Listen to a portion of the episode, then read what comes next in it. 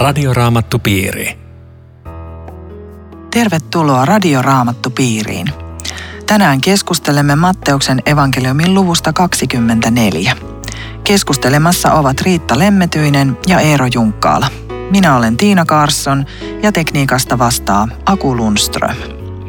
Luen tähän alkuun luvun 24 kaksi ensimmäistä jaetta. Kun Jeesus oli tullut ulos temppelistä ja oli lähdössä pois, opetuslapset tulivat hänen luokseen näyttääkseen hänelle temppelialueen rakennuksia. Mutta Jeesus sanoi heille, näettekö kaiken tämän? Totisesti, kaikki revitään maahan, tänne ei jää kiveä kiven päälle. Eli temppelissä ollaan oltu ja sieltä lähdetään liikkeelle, mutta ryhtyvätkö opetuslapset nyt turistioppaiksi Jeesukselle? Aika hauskasti sanottu, että halusivat esitellä temppelialuetta Että kato, Jeesukselle. Jeesus, o- Oletko huomannut, minkälaista Niin, että temppeli millainen mesta Joo, on. Tämä, tämä muuten on aika hauska, koska tämä vastaava lukuhan on Markuksen 13. luvussa ja Luukkaan luvussa 21. Ja Markuksen alussa se menee näin. Kun Jeesus lähti temppelistä, eräs opetuslapsista sanoi, opettaja katso, mitkä kivet, mikä rakennus. Okei. Ja minusta tämä on hauska sen takia, että temppeli oli rakennettu niin suurista kivistä, että maailmassa tuskin mikään muu rakennus, tuskin koskaan, on ollut niin jättiläismäisestä kivistä kuin Jerusalemin temppeli, jonka Herodes rakenti. Mä olen jopa merkannut suurimman kiven mitat raamattuni laitaan tuohon Markus 13 ykköseen, että yksi kivi oli kolme metriä korkea, kolme metriä leveä ja 13 metriä pitkä ja paino ehkä 300 tonnia tai jotain. Okei, eli edes, edes pyramidit ei, Ei sinne päinkään. näille. Ei sinne Okei, päinkään. Eli siis, mutta tämä oli niin kuin häikäisevä rakennus. Ja tämä lähtee siis liikkeelle tästä konkretiasta, että kato Jeesus, voit, voit tajuta, Niin. minkälainen se on. Ja sitten Jeesus aika lakonisesti sitten tuossa, että kun ei jää kiveä kiven päälle. Eli hän viittaa siinä tietenkin Jerusalemin hävitykseen, joka toteutui 40 vuotta tämän sanomisen jälkeen, eli vuonna 70.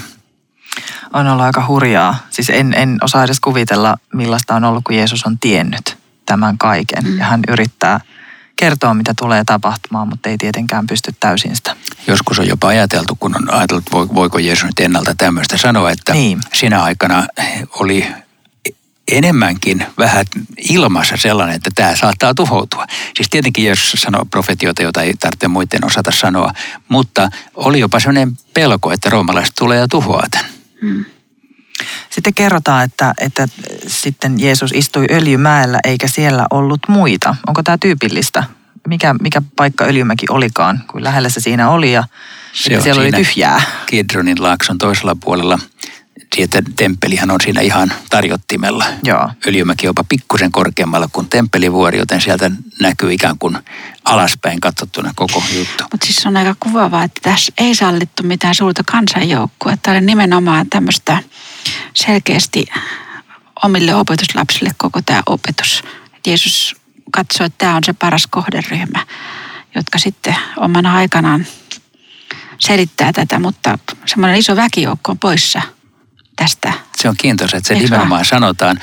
Ja sittenhän tämä opetuslasten kysymys on ö, merkittävä, koska Jeesus vastauksessa nimenomaan liittyy siihen, että sano meille milloin se kaikki tapahtuu, siis toi Jerusalemin hävitys, mikä on merkkinä sinun tulostasi ja tämän maailman lopusta. Ja opetuslapset varmaan ajattelee, että se on sama asia. Että kaikki menee mäsäksi ja Jeesus tulee. Joo, koska tämä kuulostaa jotenkin meidän korvaan hassulta, kun opetus, me nähdään, että opetuslapset ei tajunnut oikeastaan mitään Jeesuksen tehtävästä ennen kuin sit kunnolla vasta hänen ylösnousemuksensa jälkeen. Ja, ja niin kuin silloin heille vasta kun kunnolla hahmottuu, niin, niin tuntuu itsestä vaikealta ajatella, että he olisi heti ymmärtänyt, että Jeesus puhuu niin kuin isosta toisesta tulemisestaan tai Joo, ei, ei, paluustaan. ei, ne sitä tai, tai siis ne odotti Jeesuksen paluuta, kun Jeesus oli sanonut, että hän tulee takaisin. Ja ne ar- arveli, että tulee kohta. Voi olla, että se tulee heidän elinaikana kenties. Mutta se jää sanomatta, että milloin, milloin tulee loppu. Ja sitten nämä merkit, tässä on kuusi kielteistä merkkiä ja yksi myönteinen evankeliumi. Mutta näitä varoituksia ja näitä kielteisiä merkkiä on kyllä hyvä pohtia, koska... On ja tämä ensimmäinen on, on musta erityisen mielenkiintoinen ja nousee, tuntuu, että koko ajan nousee mm. eri tavalla keskusteluun.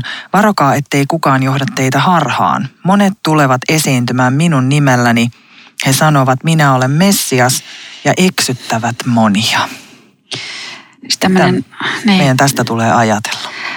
Siis tämmöinen aika, jossa, jossa loppu olisi tulossa, niin tämä on hirveän kiitollinen aika kaikille eksyttäjille, koska ne, ne tietää sitten lopulta vähän enemmän kuin mitä Raamattu tähän nyt listaa. Ja Jeesus ihan ilmiselvästi näkee, että eksytys on vielä paljon pahempaa kuin että vaino tulee. Että se, se todella ajaa poispäin Jumalasta tämä eksitys. Että usein vaino saattaa olla päinvastainen, lähemmäksi Jumalaa kuin on, on ahdasta olla. Selkeä huoli. Joo, nämä me, merkkilistassahan on siis sitten tulee näitä sotia ja nälänhätää ja maanjäristyksiä, kristittyjä vainoja, eksytyksiä, tämmöisiä. Tässä on ja hyvin usein näkee kristittyjä niin kuin pohtivan, että jos maanjärjestykset on lisääntynyt, olisiko nyt lopun aika, sodat on lisääntynyt, olisiko nyt lopun aika. Ja tavallaan se on oikea johtopäätös, tavallaan se on väärä. Nimittäin, jos panna vähän jäitä hattuun, niin maanjärjestyksiä on ollut aina, mm. sotia on ollut aina, harhaoppia on ollut aina, nälänhätä on ollut aina. Mutta jos mä sanon näin, niin mä vedän maton alta pois koko, koko luvulta – enpä kuitenkaan vedä, koska ajattelen itse tällä tavalla, mutta miten te kuulette tämän, kun mä sanon näin, että ne on aina ollut merkkejä siitä, että valvokaa, Jeesus voi tulla pian. Eli siis jokainen sota, jokainen maanjärjestys, jokainen tsunami on muistutus että Jeesus voi tulla pian takaisin. Että nämä olosuhteet ja luonnonmullistukset, ne on, ne on Jumalan puhetta ihmiskunnalle, eikä meidän tarvitse laskea sitä, että onko ne lisääntynyt vai vähentynyt. Vaan että kun te kuulette, niin muistakaa. Ja. Mä siihen samaa mieltä. Sitten mä voisin vielä lisätä tämmöisen pointin pohdittavaksi, että Jeesus sanoi, kansa nousee kansaa vastaan ja valtakunta valtakuntaa vastaan.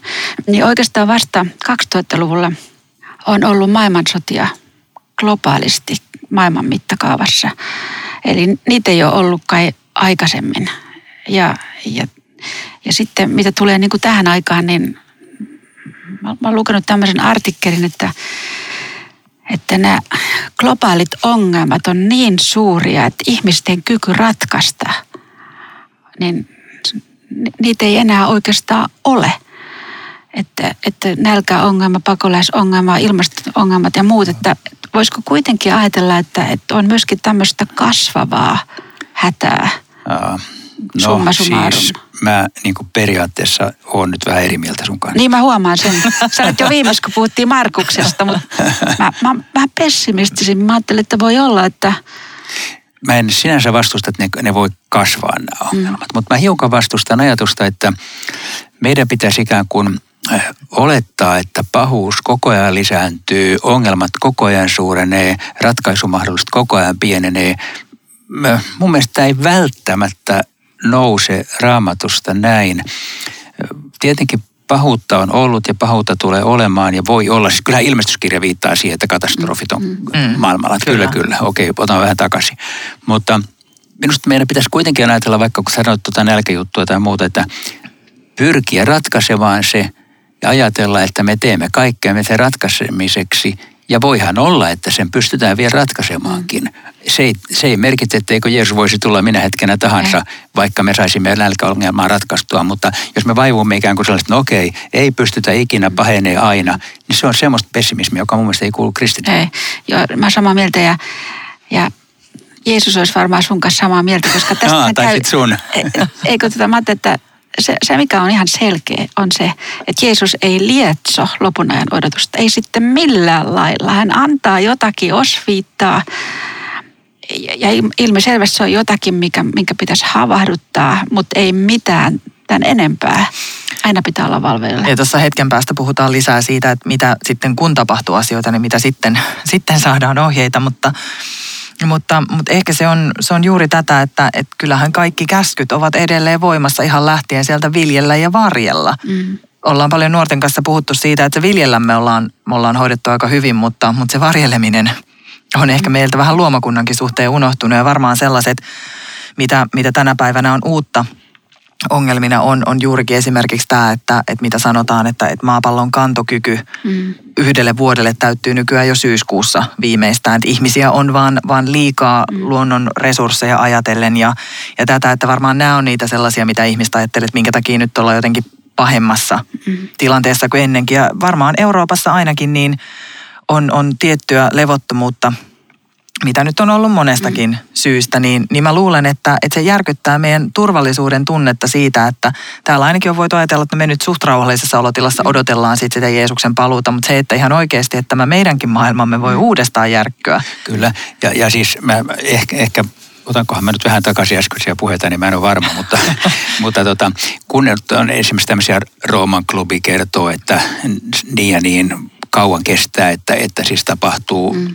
tämmöisiä, käyrät nousee jyrkästi ja me, maailma ei pysy pystyssä. Maailmanlopun kelloa Joo, siirretään kyllä. Eteenpäin. Niin, niin, niin, totta kai nämä on siis ö, lopun ajan merkkejä. Nämä on lopun ajan merkkejä siinä mielessä, että me havahtuisimme. Jeesuksen tulo voi siis ihan niin kuin näilläkin mittarilla mitattuuna tapahtua joskus mm. tai maailmanloppu. Ja sitten samalla mä ajattelen toisaalta, että me emme ikään kuin tarvitse näitä käyriä siinä mielessä, että Jeesushan voi tulla huomenna. Mm. Et, et että se, tai siis voi tulla 500 vuoden päästä. Voi olla, että ne käyrät kääntyy vielä toiseen suuntaan. Mm.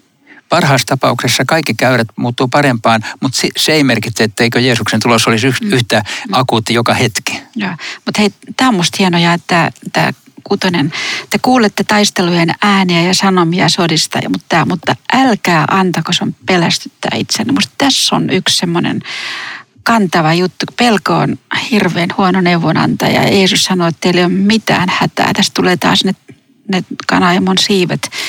Ja, ja kun, kun me nyt kuunnellaan sanomia Pohjois-Koreasta ja, ja välillä Yhdysvalloista, ja onhan ne vähän pelottavia, mutta älkää antako, näin täytyy. Eli Jumalalla on joku täytyy.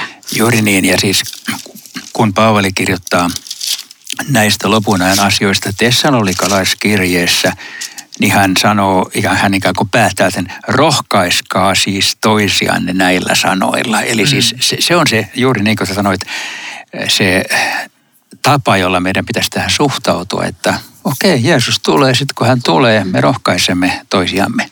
Ja tämä on monessa asiassa varmaan se, se miksi Jumala on lähettänyt profeettojakin. Eihän profeettojen sanoma ollut kauhean kiva mutta se oli tarpeellinen. Oli mm. tarpeen tietää, jotta oli mahdollisuus jonkinlaiseen muutokseen silloin. Nyt on tarpeen tietää, jotta vaikka se nyt ei Lutterilta se lainaus olekaan, että vaikka maailma loppuisi huomenna, niin tänään istuttaisi omenapuun, niin, niin tavallaan, että se riittää, että meillä on tänään. Ja tänään meidän tehtävä on tehdä sitä hyvää, riippumatta Joo. siitä, mikä katastrofi meillä on huomenna oikeastaan linja sen kanssa, että mä, mä sanon sen joskus näin, mä en tiedä miten te tämän kuulette, että, että kristityn kannalta ei tavallaan ole mitään väliä sillä, milloin Jeesus tulee. Tai se on siis täysin yhdentekevää, milloin Jeesus tulee, koska mun pitää olla joka hetki valmis. Mm, kyllä. Ja tietenkin me voidaan tänään vielä keskustella siitä, että mikä se valmius on, millä se nyt sitten ansaitaan. Mutta siis, äh, jos mä valvon Jeesuksen omana, niin tähän vapauttaa kaikesta semmoisesta julistuksesta, kirjallisuudesta, jossa jossa loppu on lähellä ja luet tätä ja, ja teet, jotkut teet, todella teet, hyötyy. Koska, käy, käy niin. Sitä kirjallista on muuten paljon, se menee kaupaksi. paljon ja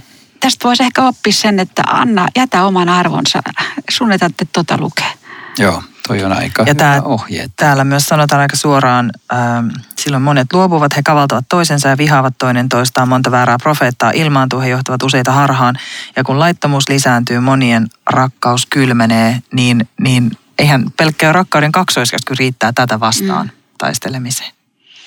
Tämä, tämä on muuten jännä, että ensin varoitetaan väärästä profeetosta ja sitten tulee kun laittomuus lisääntyy, että, että kun Jumalan laki ei ole, saa enää sitä arvovaltaa, joka sille kuuluu, niin sitten ihminen ei enää tiedä, mikä on oikein ja väärin, mikä on totta ja valhetta. Ja nämä tavallaan liittyy yhteen nämä väärät profeettat laittomuuden myötä.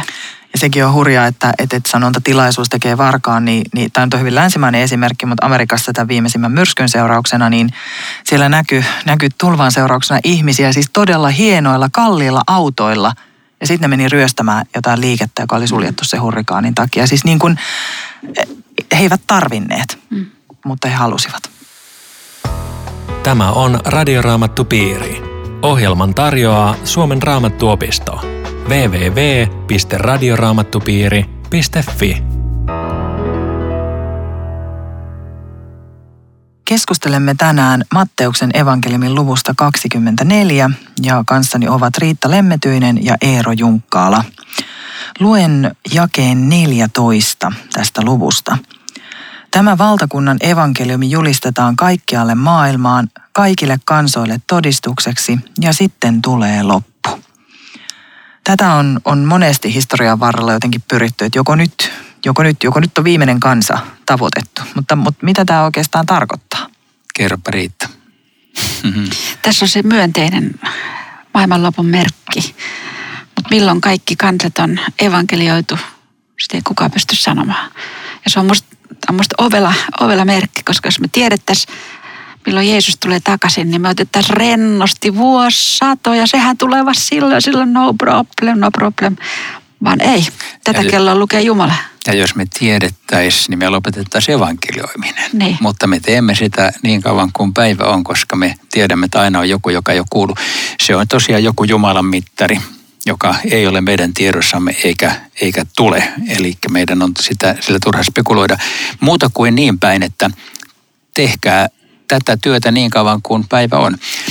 Kyllähän jos sitten rupeaa ihan miettimään näin inhimillisesti, niin radioaaloilla se tavata, tavoittaa tänä päivänä aikaslailla maailmaa, mutta ei jokaista kieltä eikä jokaista yksilöä tietenkään. Raamatun käännöstyö tavoittaa yhä enemmän, yhä enemmän koko ajan, mutta ei jokaista yksilöä eikä jokaista kieltä. Mutta mikä se Jumalan mittari on, kuinka pitkälle sen pitää mennä, sit sitä me emme tiedä ja siksi tämä on meille nimenomaan kehotus tehdä sitä työtä niin kauan kuin päivä on ja yrittää tavoittaa nimenomaan tavoittamattomia alueita. Minusta tämä on Joo. lähetystyön kunnioitettava periaate, että erityisesti mennä sinne, missä kukaan ei ole koskaan kuullut.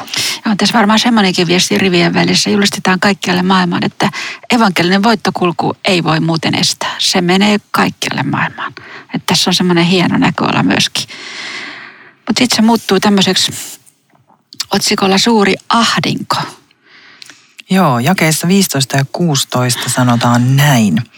Kun siis näette pyhään paikkaan pystytettynä turmion iljetyksen, josta profeetta Daniel on puhunut, huomatkoon lukija tämän, silloin on kaikkien Juudeassa asuvien paettava vuorille. Mikä on tämä turmion iljetys? Joo, tässä on nyt huomattava se, että tässä luvussa, ja se häiritsee kyllä raamatulukijaa, se ei yhtään tätä erotusta tiedä. Että kun opetuslapset kysyivät, että milloin se tapahtuu, he kysyivät Jerusalemin hävitystä. Ja kun he kysyivät, milloin eh, on maailmanloppu, niin he kysyivät eri asiaa, vaikka luulivat kysyvänsä samaa. Aivan. Ja tässä nyt Jeesus on tähän asti puhunut maailmanlopusta, mutta nyt näyttää selvästi siltä, että hän muutaman jakeen verran viittaa edessä olevaan Jerusalemin hävitykseen. Se on niin konkreettista puhetta siitä, että ne Eli menee nyt niin kuin, puhutaan vain tietystä alueesta ja täsmällistä Kyllä, tapahtumasta. että ne menee niin kuin, joskus on ajateltu, että tämä lopun ajan puheet on, kun profeetta katsoo ikään kuin vuoristomaisemaa, jossa on vuoren huippuja, niin hän näkee peräkkäiset vuoren huiput, vaikka välissä olisi syvät laaksot ja vuosisadat välissä, että hän ei niin kuin erota, taikka Jeesuskaan ei tässä tee eroa erikseen, hän ei erikseen sano, että nyt siirryn puhumaan tästä. Mutta vielä tämä turmion iljetys, niin se on, se viittaa ensinnäkin vuoteen 168 ennen Kristusta, jolloin Antiokus Epifanes häpäisi Jerusalemin temppelin. Se oli, se oli se turmion ilitys, jonka kaikki tiesivät, joka on Danielissa ennustettu. Mutta sitten siitähän ei, ei siinä mielessä puhuta, että tämä on tuleva, tuleva turmion iljetys. Ja silloin se täytyy olla sitten se, kun vuonna 70 Jerusalemin temppeli häpäistiin. Keisari, keisari tota, tulee sinne. Niin ja se roomalainen sotapäällikkö Titus Vespasianus, sillä oli tämmöinen lippu, musta lippu, jossa oli keisarin kuva. Ja tästä Juudean asukkaat tajus, että nyt tämä on se merkki, nyt pitää Okei, toimia. joo. Että se oli niin kuin, silloin on kaikkia Juudessa, painottaa vuodelle tähän nimenomaan liittyy, eikö vaan Juudessa asuvia messiaanisia kristittyjä. Kyllä, täm- me tiedetään sitten historian lähteistä, että ne todella teki tämän. Eli ne lähti pakoon Jeesuksen uskovat juutalaiset ja ne lähti Pellaan. Tiedämme jopa paikkakunnan, joka on siis Ei, niin, Jordanin on laaksossa. Tarkkaa tietoa. Joo, väyli 100 kilometriä pohjoiseen, että ne pakeni sinne.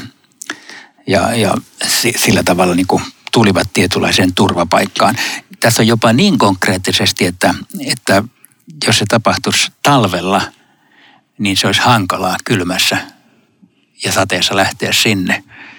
Ja, ja sitten sapattina niin, että ei, ei ikään kuin joutuisi ylimääräiseen tämmöiseen juutalaisten silmätikuksi. Kyllä, joo. Muuten siis tästähän käy ilmi, että on, on todella kiire.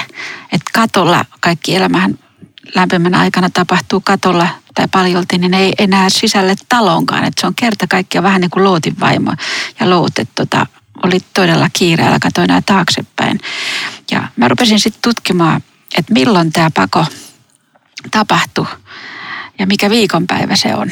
Ja, ja se on muuten tavattoman puhutteleva, että Jeesus tekee tästä rukousaiheen ja se rukous kuultiin, koska koska roomalaiset tuli elosyyskuussa, ei ollut Eli talvi. ei talvella. Joo.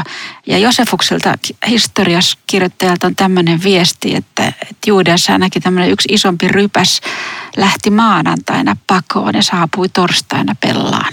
Okei. Eli ei sapattina edes. Joo. Mutta t- tästä käy niin kuin ilmi, että Jeesuksella on hirveä huoli, että, että älkää enää kattoko tavaroiden perää, vaan on tärkeää, että te säilytte hengissä. Tulee mieleen, että kun hurrikaani iski Amerikkaan, niin sanottiin, että älkää ottako tavaroita mukaan, vaan Että se on ihan samanlainen. Ja vähän sama, mitä lentokoneen hätälaskuissa, niin aina sanotaan, että ei mitään mukaan. Ja sitten näkee ihmisiä niissä liukumäissä ja niillä on kauheat ostoskassit. niin kuin, että me ei ehkä aina, aina tota noin, niin meillä ei ehkä ole arvojärjestys kohdallaan. Että me Ei. halutaan roikkua jossain sellaisessa kiinni, missä ei ehkä pitäisi. Niin, on tämä tämmöistä suurta huolenpitoa, että Jeesus tietää, että nämä voisi tulla ongelmiksi ja varoittaa etukäteen, että katsottehan, että toimitte näin. Mutta mut sitten sit tulee tämä 21 ja joka, josta voi nyt sitten miettiä, että onko tämä se ahdinko, jota roomalaiset aiheutti, ahdinko olevan niin suuri, ettei sellaista ole ollut maailman alusta tähän päivään asti, eikä koskaan tule olemaan. Se oli hirvittävä tuho, mitä roomalaiset sai aikaan. Vai onko tämä tulevaa vai onko tämä molempia? Tämä voisi olla vaikka molempia, koska mä ajattelen, että raamatun profeettioissa on myös tällainen piirre, että ne voi täyttyä useampaan kertaan. Että se ekaksi voisi tarkoittaa, että se on tosi kova ahdinko, kun Jerusalem hävitetään. Mutta ikään kuin tällä sanalla Jeesus ajatuksissa siirtyy samalla siihen viimeiseen ahdinkoon. Musta tämä olisi aika luonteva tulkinta, koska Joo. seuraavissa jakeissa hän näyttää selvästi taas palaavan teemaan omasta paluustaan ja maailmanlopusta. Joo, näin ajattelin kanssa, että toi voi olla jopa vähän loukkaavaa lukea toi, että tämä on ollut se kaikkein suurin ahdinko, eikä enää ikinä ole suurempaa kuin ihmisiä, jotka ovat senkin jälkeen toki käyneet monenlaisia tänä päivänä tapahtuu paljon, niin, niin tuntuisi siltä, että tässä voisi olla enemmänkin. Ja se, mitä Eero sanoit siitä vuorivertauksesta, ajatellen profetioita, niin on joskus ollut vaeltamassa vuoren juurella, niin siinä on myös se, että kun on vuoren seinämällä, niin ei todella näe kuin sen, sen vuoren, joka on siinä nenän edessä, eli ei oikeastaan edes aavistusta, onko siellä lisää vuoria ja huippuja, niin, niin tavallaan näissäkin se, että vasta kun tulee se pahempi vastaan tai vielä pahempi, niin ikään kuin ymmärtää, että mikä on ollut alkusoittoa ja mikä sitten sitä enemmän. Mutta sitä aikaa on lyhennetty. Jostain syystä Jeesus halusi meidän tietävän tämän. Onko se sitten jo ennen koko pelastushistorian alkua lyhennetty? Että se on lyhyempi kuin luullaan. Voisiko tämän ymmärtää näin? Jaa, itse asiassa mä, mä, mä en osaa tota, mä, mä en ole tota oikeastaan koskaan ajatellut, että mitä tarkoittaa, että, että ellei sitä lyhennettäisi, mutta toi taisi olla aika, aika hyvä tulkinta, että kun Raamatus on tämmöinen, että aika on lyhyt. Mm. Kuitenkin se lyhyt on ollut nyt 2000 vuotta, että se ei ole hirveän lyhyt. Ei, siinä on aika monta sukupolvea On. jo Mutta eletty. se on, se on kuitenkin, siis mä ajattelen myöskin näin, että kun jokainen su, kristitty sukupolvi on odottanut Jeesuksen paluuta omana aikanaan. Ja nyt me sanot, voitaisiin sanoa näin, okei, ne on kaikki ollut tähän asti väärässä. Ei, vaan kaikki tähän asti oikeassa. Koska jokaisen sukupolven pitää odottaa Jeesusta tulevaksi. Mm. Se, että Jeesus ei ole vielä tullut, se on hänen asiansa. Mutta että se on, se on niin kuin lyhyt periaatteessa joka sukupolvelle Joo. uudestaan, Mm. koska voi tulla milloin tahansa.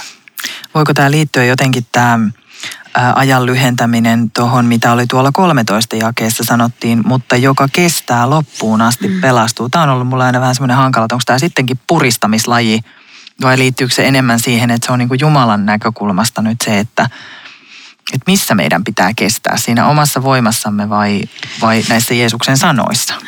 Mä ajattelen, että me, me kestetään uskossa ylipäätään vain siksi, koska meitä koko ajan kannetaan. Niin. Ja, ja, ja jokaisen kristityn hengellisestä elämästä pitää paikkansa, mikä, mikä Jeesus sanoi Pietarille, että olen rukoillut sinun puolestasi, ettei uskosi raukeaisi tyhjiin. Eli, ellei tätä palvelua olisi, niin, niin tota, Joo. huonosti kävisi. Mä, mä olen äsken lukenut yhtä marttyyrikertomusta, Pyhien Perpetuen ja Felikitaksen marttyyrikertomus, on aivan, aivan huikea 200-luvulta kaksi nuorta naista tai ja muitakin viedään areenalle ja tapetaan ja ne ylistää Jumalaa siitä, että ne ovat saaneet tällaisen, tällaisen kohtelun. Se on, se on hirveän puhuttelevaa ja, ja, ja kyllä siinä siis tämä kestäminen, niin kyllähän ne saa siihen semmoisen voiman, että ei ne niin kuin omassa voimassa, että kiva, että tulee leopardi mua kohta purasemaan. Vaan se on, se on, Jumala antaa siihen tilanteeseen sitten tällaisen. Ja, ja tämä on, on hienoja lukuja siitä, että meillä annetaan tosi tarkkoja asioita ja ohjeita niin kuin rohkaisuksi. Ja täällä ihan lopussa vielä sanotaan, että oikeastaan sitten tarkemmin Jeesus puhuu jo siitä paluustaan. Sillä niin kuin salama leimahtaa idässä ja valaisee taivaan länteen asti, niin on oleva ihmisen pojan tulo. Eli se on selkeä. Mutta sitten tämä viimeinen jae mua kiinnostaa, tai tässä meidän pätkässä, ja 28, missä on raato sinne kokoontuvat korppikotkan. Tämä jotenkin putoo tähän keskeltä ei mitään. Onko teille jotain hajua, että miten nämä nyt liittyy Apua, mä en tiedä, kerro jotain. Auttakaa mua. siis korppikotkathan on semmoisia, että ne laskeutuu, kun se tajuu, että tuolla on haaska, niin sitä alkaa heidän hommat. Niin mä, mä kuvittelisin, että tämä on niin kuin tuomion sana, että kun ihmiskunta on kypsä tuomiolle, niin, niin ihmisen poika kotkan lailla käy, käy haaskalle. Eli, eli on aika tulla tämä vastuu ja tuomio aikojen lopussa. Ja, että tämä on niin kuin kuva tästä viimeisestä tuomiosta se on varmaan just näin, mitä, mitä Riitta sanoit tuosta, että, että tavallaan raato, kaikki on jo loppu, kaikki on valmista ja sitten on aika sille, että nyt, nyt selvitetään tilit. Mutta onko tästä vielä, tuossa mainittu myös väärät messiat ja väärät profeetat, niin, niin onko niistä vielä jotain ajatusta mielessä, miten niiden kanssa toimitaan? Niin se, se voi tässä asiayhteydessä liittyä just siihen, että Jotkut sanoo, että ei mitään loppua tulekaan, ottakaa iisisti ja saatte tehdä mitä vaan. Tai sitten niitä, jotka sanoo joka päivä, että nyt, nyt lasketaan ja nyt, nyt niin kuin mennään katolle istumaan ja varustaudutaan Jeesuksen tuloon. Siis tämmöinen niin kuin paniikkiodotus, tämmöinen hätäjarrutus, joka ei sekään ole kristillistä. Mutta tämä ihmeitä tekevä Messias, tällä on aina valtava vaikutus ja, ja se kiehtoo. Ja moni menee mettään just sen takia, että kun se tekee niin paljon ihmeitä. Että pitää muistaa, että että ristin Messias ohjaa, ohjaa ristille ja suurin mahdollinen ihme on se, kun ihminen saa synnit anteeksi ja syntyy uudesti. piiri. Pidetään vielä yhdessä rukous. Rakas taivaan Isä, kiitos siitä, että sinä et jätä meitä pimeää, vaan sinä olet valo ja sinä olet kertonut meille, mitä on tulossa. Anna meille kaikille voimaa, että me luotetaan sinuun me sinussa uskalletaan odottaa ja uskalletaan elää, rakastaa toisiamme ja sinua. Aamen. Kiitos Riitta ja Eero ja tavataan jälleen viikon kuluttua. Radioraamattupiiri.